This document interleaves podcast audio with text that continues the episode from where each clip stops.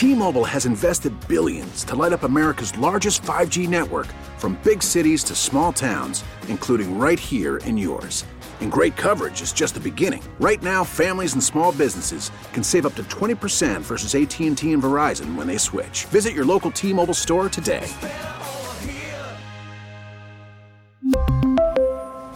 Plan savings with 3 lines of T-Mobile Essentials versus comparable available plans. Plan features and taxes and fees may vary. Hey, Rob Bradford here. I have set out on a mission with my good friends at FanDuel to prove what I have known for some time baseball isn't boring. Now I have a daily podcast to prove it with some of the most notable people in the baseball world screaming baseball isn't boring from the mountaintops or at least agreeing to come on our show. Players, managers, GMs, and yes, even the commissioner of baseball, Rob Manfred. It has been a constant wave of baseball's most powerful voices. So join the revolution. Subscribe and soak in Baseball Isn't Boring. Listen on your Odyssey app or wherever you get your podcast. You'll be glad you did. The ugly truth about January 6, 2021 is that there is hate and anger all around us. But when that hate is fueled by lies and disinformation, it can spawn violence. You got fight the right people. Yeah, come on. Try it. I got you, Mike. That's my hand when you're good. Another truth about January 6th there was a bit of an intelligence failure leading up to it. There were indications that um, these um, individuals and some of the formalized organizations were talking and planning months before uh, January 6th. And where did much of that planning take place? Social media has become so ubiquitous. It's like intravenously feeding misinformation into the national bloodstream. This week on 880 In Depth, identifying and standing up to extremism in America.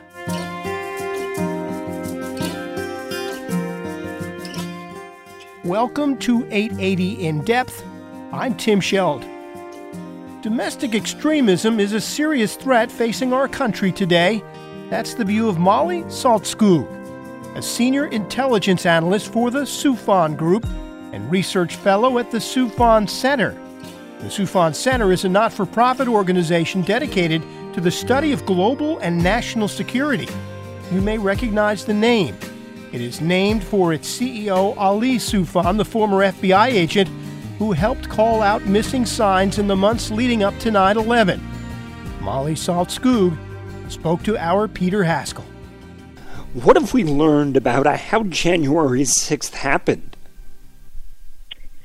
Well, I, Peter, I think we need to start with, you know, in one way, for experts um, and analysts such as myself, when January 6th happened, it was a shocking event. But at the same time, um, it was maybe not as surprising as as for the general public. We had long um, our entity, along with other expert entities and and some uh, people in the government, had long been sounding the alarm of the threat um, that far right extremism, extremism poses to the United States homeland. And um, January 6th hopefully served as a wake up call um, to that. Um, but in terms of what we've learned since, we're still waiting for the special report uh, from Congress um, to see what really happened uh, that day. Um, but um, many people have pointed to that there was an intelligence failure, uh, that there were indications that um, these um, individuals and some of the formalized organizations were talking and planning months before uh, January 6th that they were going to um, travel to Washington, D.C. and storm the Capitol. And many have asked the question, why, how was this missed? Um, you know, it, we hear about some of these organized groups like the Proud Boys and others like it. How much of this do you think was planned? And uh, how much of it was spontaneous, where you've got these thousands of people who were in Washington and just joined the crowd? Right. That is a, an incredibly hard question to answer, but we know that the formal organizations like the Proud Boys and the Oath Keepers were planning, they were fundraising, they were coordinating amongst between each other in their organization and between the organizations at least a month before. Um, and that gives you the idea that uh, to some individuals who were there on the ground, it was absolutely a planned action. And you can see that in the way, in the, in the gear that they brought, um, some of it, uh, you know, resembling military style gear, the way that they moved in formations to, to enter the Capitol, to break into the Capitol, and uh, the way that they um, communicated during, before, during, and after um, the event um, of the storming of the Capitol. You talk about this coordination and communication. How does that work? Uh, and what kind of role does social media play? I mean, do they use the phone? Do they email? How much is how much of these various uh, methods of communication? No, that is an excellent question. So, for the formalized organizations like the Proud Boys and the Oath Keepers, they used a variety of different um, mediums to communicate, ranging from Facebook to more encrypted chat applications and forums. Um, and they formally fundraised to travel to Washington D.C. and so forth. But you bring up the point of of social media, and we've done many studies on the what we would call the disinformation and extremism nexus. And there was a, you know, you cannot deny that there were people on the ground that day that were motivated by disinformation about the election, um, that the election so was so-called stolen. And that most of that communication and that disinformation and misinformation was, was fed to people over social media. So, what do we do about that, if anything? I mean, how do we counter this? Is there a legal strategy? Is there a public relations strategy? How do you deal with this? Well, that's the million dollar question, Peter, isn't it? I think that there, um, I will try to keep my answer relatively short but because there's so many ways that you can tackle um, the the threat of domestic violent extremism that is facing our country today. Um, but I think at the bottom of like the foundation of it is that um, we are no longer dealing with, t- say, 20 years ago, we were dealing with um, violent extremists and terrorists outside of the United States trying to hurt us. And they were hierarchical, uh, formalized groups. Um, and those uh, tools that we used in the post 9 11 era are no longer applicable uh, because the uh, some of these ideologies that are motivating people to commit acts of violence that are politically motivated are actually becoming more mainstream. So we're not talking about the very fringe anymore. And the best approach to that is, you know, educational uh, education measures, digital and media literacy education, um, and um, strengthening again the uh, faith and belief in our democracy and our institutions. And this is not going to happen overnight. This is a now a generational um, task that lies ahead of us. Before we move on to some of the things you talked about, I want to ask you one other thing about the the insurrection. What do you see as the importance of punishing, prosecuting, and punishing those involved? Right. Um, so I believe uh, that more than 700 individuals have been charged with federal crimes related to the January 6th insurrection by the Department of Justice. And this is very important because accountability, when we talk about political violence and terrorism and other other manifestations of violent extremism, accountability is incredibly important for society to heal. So DOJ has done a tremendous job in sifting through all of the evidence and the materials um, and, and, law enforcement, of course, as well, and and bringing indictments um, against uh, these over 700 individuals is a momentous task. But it's also important to note, and this has been a main criticism of uh, the efforts of DOJ, is that there's been complete lack of accountability for any politicians who, in any way, shape, or form, encourage violence through their rhetoric that day. Um, and actually, we saw yesterday that um, Secretary Mayorkas of DHS noted the very um, potent relationship between disinformation and violent extremism in this country. And he specifically mentioned that people in power and leadership, including politicians, are peddling disinformation that actually could lead to violence. And so we're we're missing that accountability, Peter. You have written about the fact that the insurrection could serve as a rallying cry for the violent right. How so? Absolutely. We saw this immediately, actually, on the day itself, as these people were, these insurrectionists were storming the Capitol. I was watching in real time, uh, you know, monitoring some of the most um, darkest corners of the internet, where a lot, where a lot of violent white supremacists and other violent far right extremists are congregating on on um, encrypted chat applications, and they were ecstatic.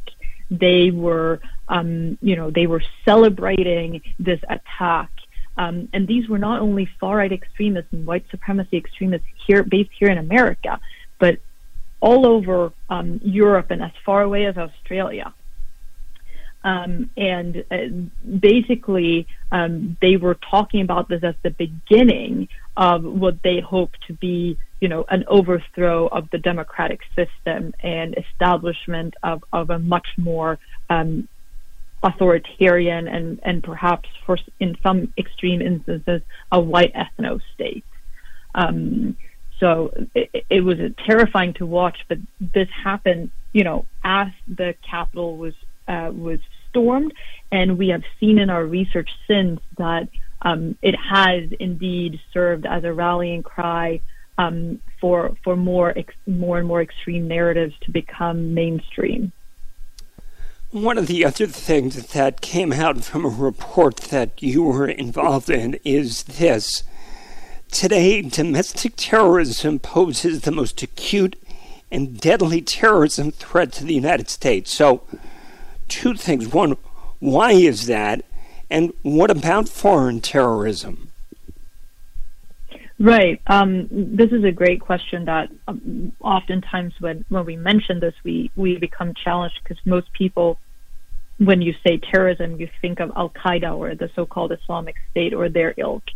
Um, but actually, statistically, um, you know, domestic violent extremism, as we refer to it here in America, and within that umbrella specifically, um, far right violent extremism, white supremacy extremism, and those types of, of, of extremism have actually killed um, more Americans um, since 9/11 uh, here on U.S. soil than, say, Islamist extremism. And, and, and this is statistics that have been put out by, for example, the ADL and um, and um, other uh, think tanks that are, are, are gathering this information. And we have seen repeatedly that our government agencies have assessed this threat as the most acute and deadly terrorism threat to the United States, the threat of domestic violent extremists. Um, DHS has noted that in several of its assessment reports. The ODNI has noted that in its threat assessment report. And um, you know, Secretary Mayorkas um, of DHS and FBI Director Christopher Wray have also uh, noted that, that during testimony in front of Congress. Um, so there is statistical and government assessment evidence underlying this claim. It seems we can't talk about anything these days without talking about COVID.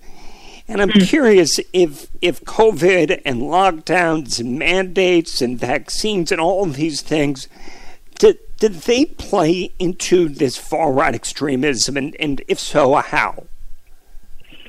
No, absolutely. Um, you could you could view COVID nineteen and the pandemic as as as kind of a catalyst for increased um, um, extremist activity. Um, and uh, here, if we focus here on the United States, for for example, very, the very simple logic that a lot of people were isolated and alone and spent most of their time online um, for a tremendous amount of time during the pandemic. And we talked about this earlier in, in, in your program, how social media, um, a lot of the people who showed up at, at, at the Capitol on January 6th were actually motivated by disinformation that they found on social media. And the truth is that today, most users are only a couple of clicks away from potentially radicalizing um, materials online. And it's very easy to go into that rabbit hole that is promoted by algorithms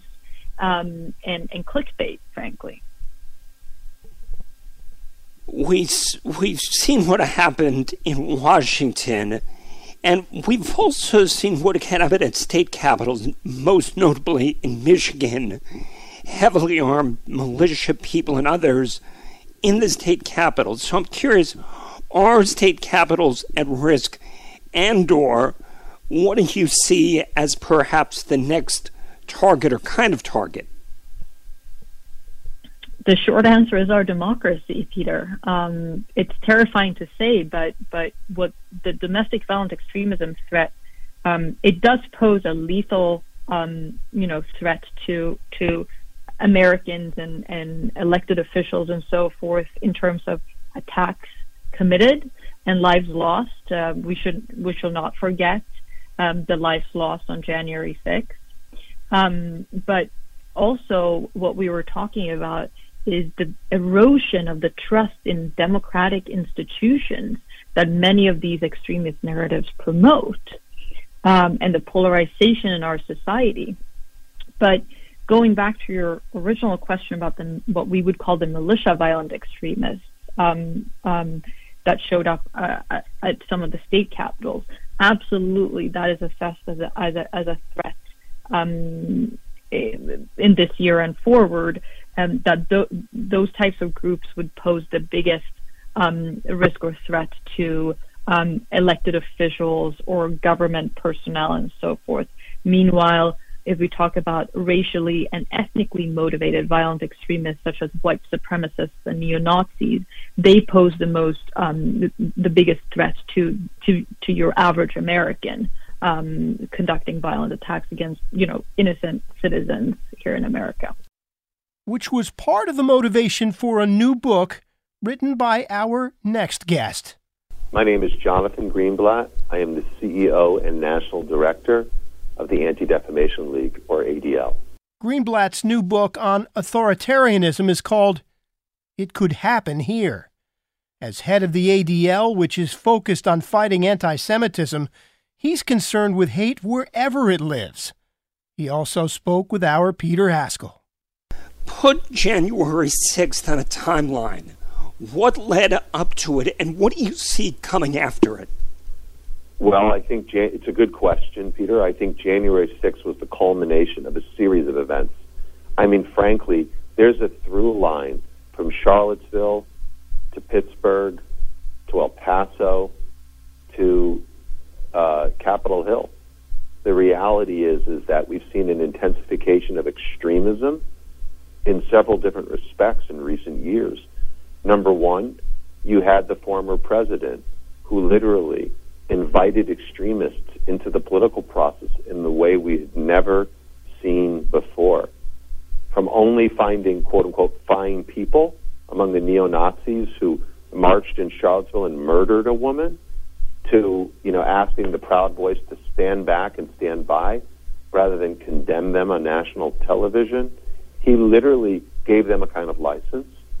I think number two, extremists feel particularly emboldened in this moment. And we know that because the ADL is the oldest anti hate organization in the world. We've been tracking extremists in this country literally for a hundred plus years. And we know they feel emboldened because that's exactly what they are saying. Maybe not out on their Facebook pages or in their Twitter feeds, but in their private chat rooms that we monitor. On the dark web, they're saying we feel emboldened and they are now trying to engage in things like school board debates about ma- uh, masking or engage online about conspiracies around vaccinations. I mean, it's ugly and unfortunate, which then gets to number three. You now have the social media has become so ubiquitous. It's like intravenously feeding misinformation into the national bloodstream. And that misinformation, I should say, Peter, affects people on both sides of the aisle. I don't think people who are Democrats or liberals should imagine for a moment that they're somehow exempt from ignorance or intolerance. The challenge we have today comes from both sides, and it's up to us to engage and push back if we want to preserve this democracy. You've written a book. It could have happened here. What's the it? What could have happened here? Well, I think for me, the it, the unthinkable, is drawn directly from you know my background as an American Jew. I'm the grandson of a Jewish uh, refugee, a Holocaust survivor from Germany, who, when he was a young man, never could have imagined that the only country he had ever known and that he loved so much would one day turn on him, regard him as an enemy of the state, destroy everything that he ever loved, and slaughter his entire family and friends. And I'm the husband of a political refugee from Iran, a Jewish woman who her and her family traced their lineage for thousands of years to Iran. And then it was after the Islamic Revolution that they suddenly found that the only country they had ever known turned on them, regarded them as enemies of the state, forced them to flee for their lives, and come here to America. So I say this because my own background tells me that the unthinkable, the it, is the is the disintegration of the social fabric. It is the dissolution of society and the kind of vigilantism and violence that we saw on display on January the 6th. I'm afraid that could move from being the exception to becoming the norm if, again, we don't roll up our sleeves and get ready to engage in a constructive way in preserving uh, the principles that have always made this country great. The way you describe it, it sounds like almost there's a, uh, this uh, extremist wave that's washing over us. H- how do we stop that? Well, that's literally, Peter, why I wrote the book. Because I do think you could say this is a kind of, you know, a tsunami of toxicity that is rolling over the country. And I think there's several things that we need to do. And the book includes strategies and tactics and tips for what to do when hate happens in the workplace or in the classroom or in a house of worship or literally, you know, in the in the political arena. So number 1, I think we need to call out hate when it happens. We need to interrupt intolerance, particularly when it originates from our side of the political aisle. Again, I don't think either end of the spectrum is exempt from intolerance. I think number two, we need to cancel cancel culture. We need to lose the litmus test. We need to recognize that everyone has the opportunity to be redeemed. I mean, we're all human. We're all fallible. We all make mistakes. The question is, what do we do and how do we learn from them? So I, I think you've got to give people the opportunity to redeem themselves, not reject them out of hand. And then third and finally, I think we've got to engage. We've got to engage and participate in this democracy. We have to show up at those school board meetings, not to scream, but to employ facts and to push back on the bigots who try to bully us. We've got to get involved in local elections.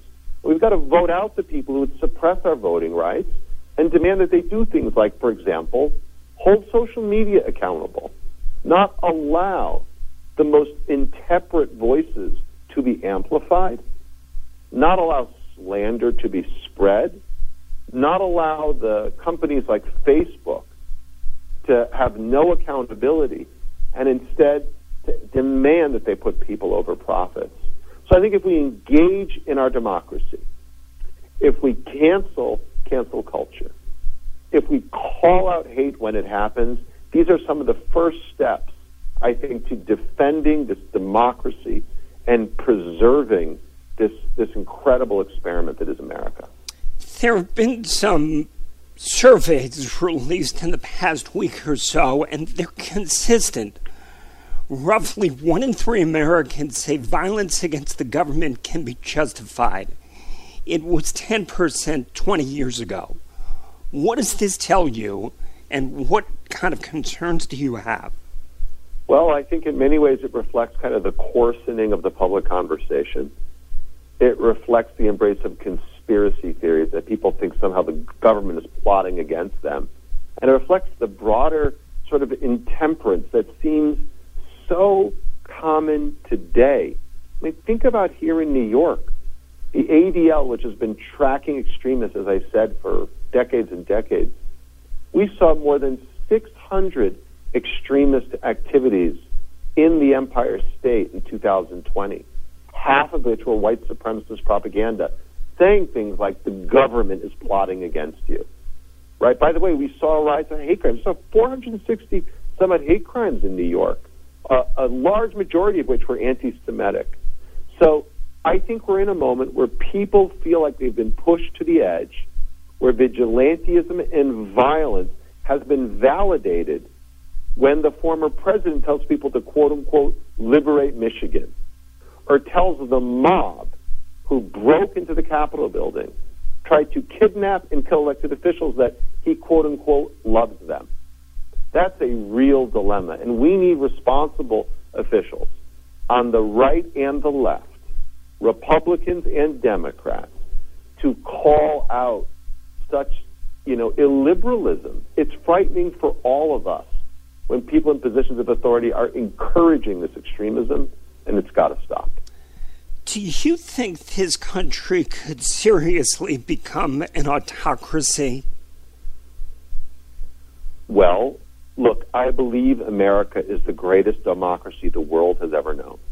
I believe that this country has demonstrated extraordinary resilience after civil unrest, after economic depressions, after world wars and our democracy has always come through. But democracy is a contact sport. It requires us to get involved. You can't watch it from the cheap seats and just expect it will always work. There is no, you know, I believe, preordained uh, natural law that says that this democracy will persist forever if we don't participate in it. So, can it slide into absolute authoritarianism? Look, as a Jew, I know that anything is possible. As an American, I hope desperately that we will come through this moment because the suppression of the vote, laws that would again empower vigilantes, this this this this embrace of cancel culture that shuts people off if they commit any transgression. These are all scary trends that we need to stop before they, you know, they, they spread any further. You know what I'm curious about? We've got domestic terrorism, we've got anti Semitism. Is there a link or is it just an overlap?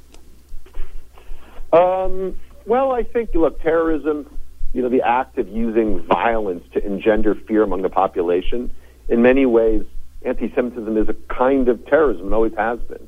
Right? People who spread stereotypes and do things like vandalize synagogues or attack Jewish people in broad daylight in Brooklyn, has happened again this weekend. These aren't just crimes against an individual. It's intended often to intimidate a whole community. That is a kind of terrorism. But let's also recognize that, you know, the the terrorists who flew the planes into the buildings here in this, you know, fair city on 9/11, or the individuals who murdered people in in uh, El Paso, 20 some odd Latino people, or who shot up the, the black church in Charleston. Those are also acts of domestic terror that weren't targeting toward Jews. I think we find, unfortunately, that anti-Semitism is at the beating heart of the white supremacy of white supremacy. That those white nationalists who talk about, you know, who are racist and anti-Muslim and xenophobic, they often believe there's some anti-Semitic conspiracy theory that they're trying to fight. So it can be hard to disentangle those two things. Jonathan, fascinating stuff. I appreciate it very much. Thank you so much, Peter. I appreciate the thoughtful questions.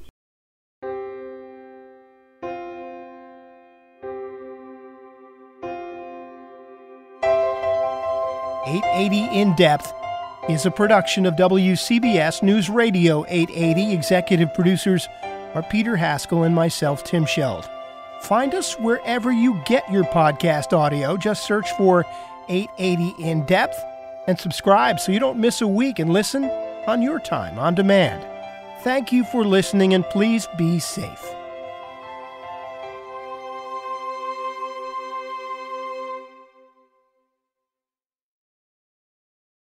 We really need new phones. T-Mobile will cover the cost of four amazing new iPhone 15s, and each line is only $25 a month. New iPhone 15s?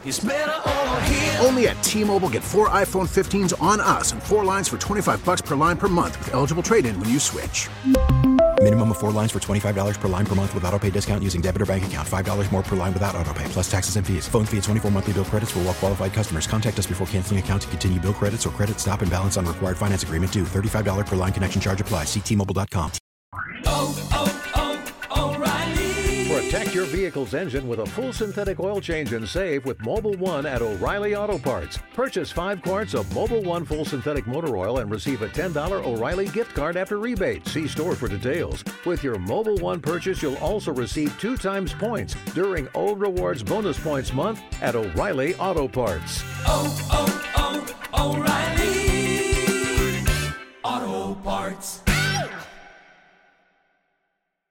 We get it. Attention spans just aren't what they used to be heads in social media and eyes on Netflix. But what do people do with their ears? Well, for one, they're listening to audio. Americans spend 4.4 hours with audio every day. Oh, and you want the proof? Well, you just sat through this ad that's now approaching 30 seconds. What could you say to a potential customer in 30 seconds? Let Audacy put together a media plan tailor made for your unique marketing needs. Advertise with Audacy. Visit ads.audacy.com.